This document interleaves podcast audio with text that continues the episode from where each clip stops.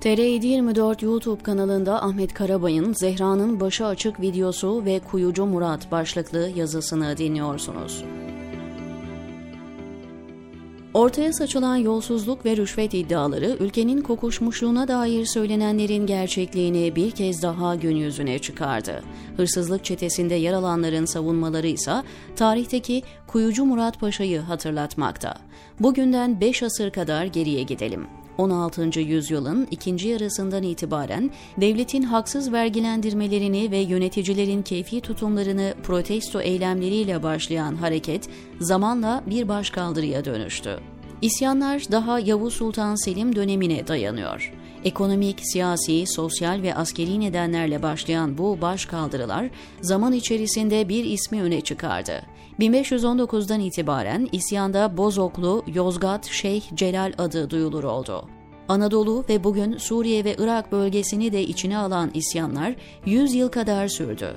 Fukara Anadolu'nun büyük ölçüde daha da yoksullaşmasına neden olan bu isyanların dönem içinde liderleri farklı olsa da ilk başkaldırı lideri olan isimle Celali isyanları olarak anıldı. Can Boladoğlu Halep civarında, Kalenderoğlu Bursa Manisa bölgesinde, Sarıcalıoğlu Ahmet Bey Konya yöresinde, Tavil Halil Amasya ve Çorum çevresinde. Kuyucu Murat Paşa saray medresesi olan Enderun'dan yetişen Hırvat asıllı bir devşirmeydi. Devlet kademesinde farklı yerlerde ve farklı görevlerde bulundu. Bundan dolayı imparatorluğu iyi tanıyan biriydi. Tarihçi İsmail Hakkı Uzun Çarşılı bu alandaki en iyi çalışmalardan biri olan Osmanlı Tarihi isimli eserinde Murat Paşa'dan söz ederken azim sahibi, tecrübeli, icrasında şiddetli ve amansızdı der. Anadolu'nun önemli yerleri Celali isyanlarının kontrolüne geçtiği bir dönemde Padişah 1. Ahmet isyanların sona erdirilme görevini kendisinden 55 yaş daha büyük olan ve babacığım diye hitap ettiği Murat Paşa'ya verdi. Sadrazam Murat Paşa isyanları bastırmak amacıyla 1607'de İstanbul'dan ayrıldı. Sadrazam isyan bölgelerine ulaştığında her yerde farklı yöntemler uyguladı. Kimini idam etmeyi erteleyip önce devlet yönetimine aldı, sonra hesabını gördü. Kimileriyle ise savaşıp ortadan kaldırdı. Kendine kuyucu sıfatının verilmesine sebep olan icraatı ise öldürdüğü veya idam ettirdiği kişileri ayrı ayrı mezarlara gömdürmek yerine kazdırdığı kuyulara doldurup üzerlerini örtmesi oldu. Kuyucu Murat Paşa'nın insanları nasıl ölüme gönderdiğine ilişkin Naima tarihinden iki ayrı anekdot paylaşmak istiyorum.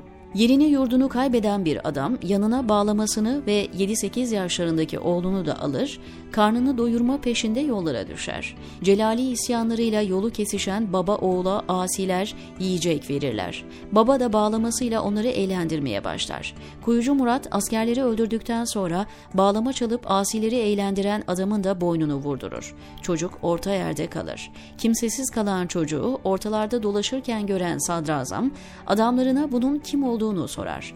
Hikayesini dinledikten sonra çocuğun öldürülmesini emreder. Ancak cellatlar çocuğun masum olduğunu bildiklerinden kanına girmemek için orta yerden kaybolurlar. Sadrazam bu kez emri Yeniçerilere verir. Onlar da cellatlar bu masumun canına kıyamadı, biz nasıl kıyalım diyerek emri yerine getirmekten kaçınırlar. Çocuğu öldürecek kimsenin kalmadığını gören Murat Paşa bu kez sırtındaki kürkü çıkarır ve kendi eliyle boğarak öldürür. Ardından da şu sözü söyler. Bu da büyüyünce babası gibi olacak. İsyancıları eğlendirecek. Çocuk fesadın lezzetini aldı bir kere. Kuyucu Murat Paşa Amasra yöresine vardığında isyancı diye nitelenen insanların üzerine askerlerini saldırtıp öldürttükten ve kuyulara doldurttuktan sonra çatışmaların cereyan ettiği yerlerde kontrole çıkar. Naima bu incelemelerle ilgili ilginç ayrıntılar paylaşır. Askerlerin kadın erkek herkesi aynı kuyuya attıklarını görür. Bunun üzerine hiddetlenen Murat Paşa kadın ve erkeğin aynı yere gömülmesinin haram olduğunu söyler.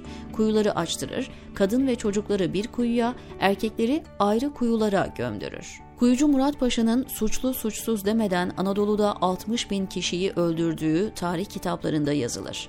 Bugünse ortaya dökülen yolsuzluk olaylarında ülkenin soyulduğu, yaşanan pahalılığın temelinde bu soygunların yattığı gün yüzüne çıkmaya başladı.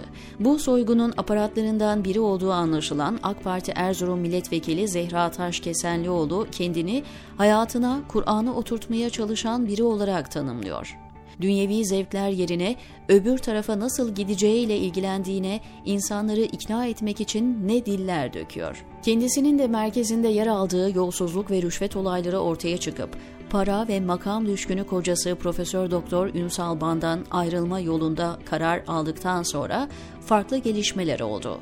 Ünsal Ban, karısıyla aralarında geçen bıçaklı kavgayı kameraya alıp bunu suç örgütü lideri Sedat Peker'e yollayınca işin rengi farklı olmaya başladı. AK Partili vekil, başı açıkken çekilen görüntülerin yayınlanmasına isyan etti. Mahreminin ortaya saçıldığını öne sürüp kendisinin mağdur edildiğini söylemeye başladı. Kardeşi Ali Fuat Taşkesenlioğlu'nun Sermaye Piyasası Kurulu Başkanı olduğu dönemde aralarında paslaşmalarla 180 milyon dolarlık servet edindiği ortaya çıktı.